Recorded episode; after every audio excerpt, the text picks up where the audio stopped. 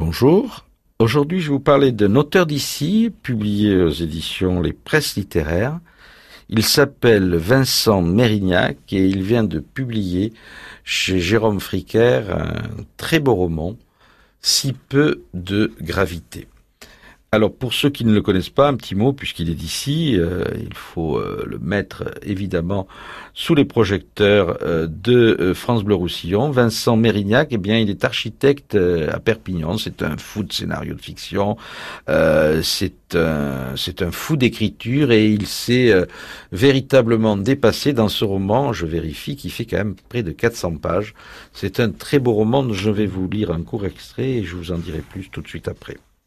Conseil des ministres de ce mercredi au palais de l'Élysée reflétait les tensions qui s'envenimaient entre les ministères de la Défense et celui de la Recherche.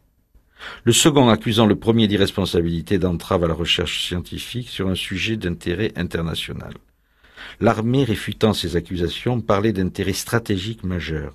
Le Premier ministre chargé d'arbitrer avait été sensible à la présentation du risque d'une catastrophe géologique similaire à celle de Chicago par la ministre de la Recherche. Mais dans cette situation de turbulence internationale, et notamment avec la Suisse, il ne pouvait désavouer son ministre de la Défense qui soutenait avec opiniâtreté le maintien de la zone de sécurité spécifique édifiée par le général Bardou.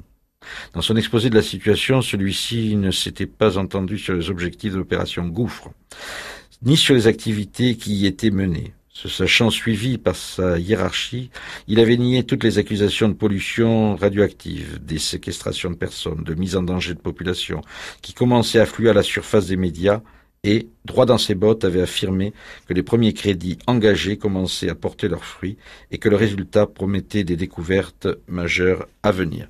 Donc on a compris évidemment donc le cœur de l'histoire de, de, de, cet ouvrage, euh, de, de, cet ouvrage donc euh, euh, qui a pour titre, je le rappelle, si peu de gravité et que l'auteur euh, donc euh, dans lequel pardon l'auteur euh, décrit à sa manière une sorte de, fin du monde. L'idée de ce livre va vous passionner.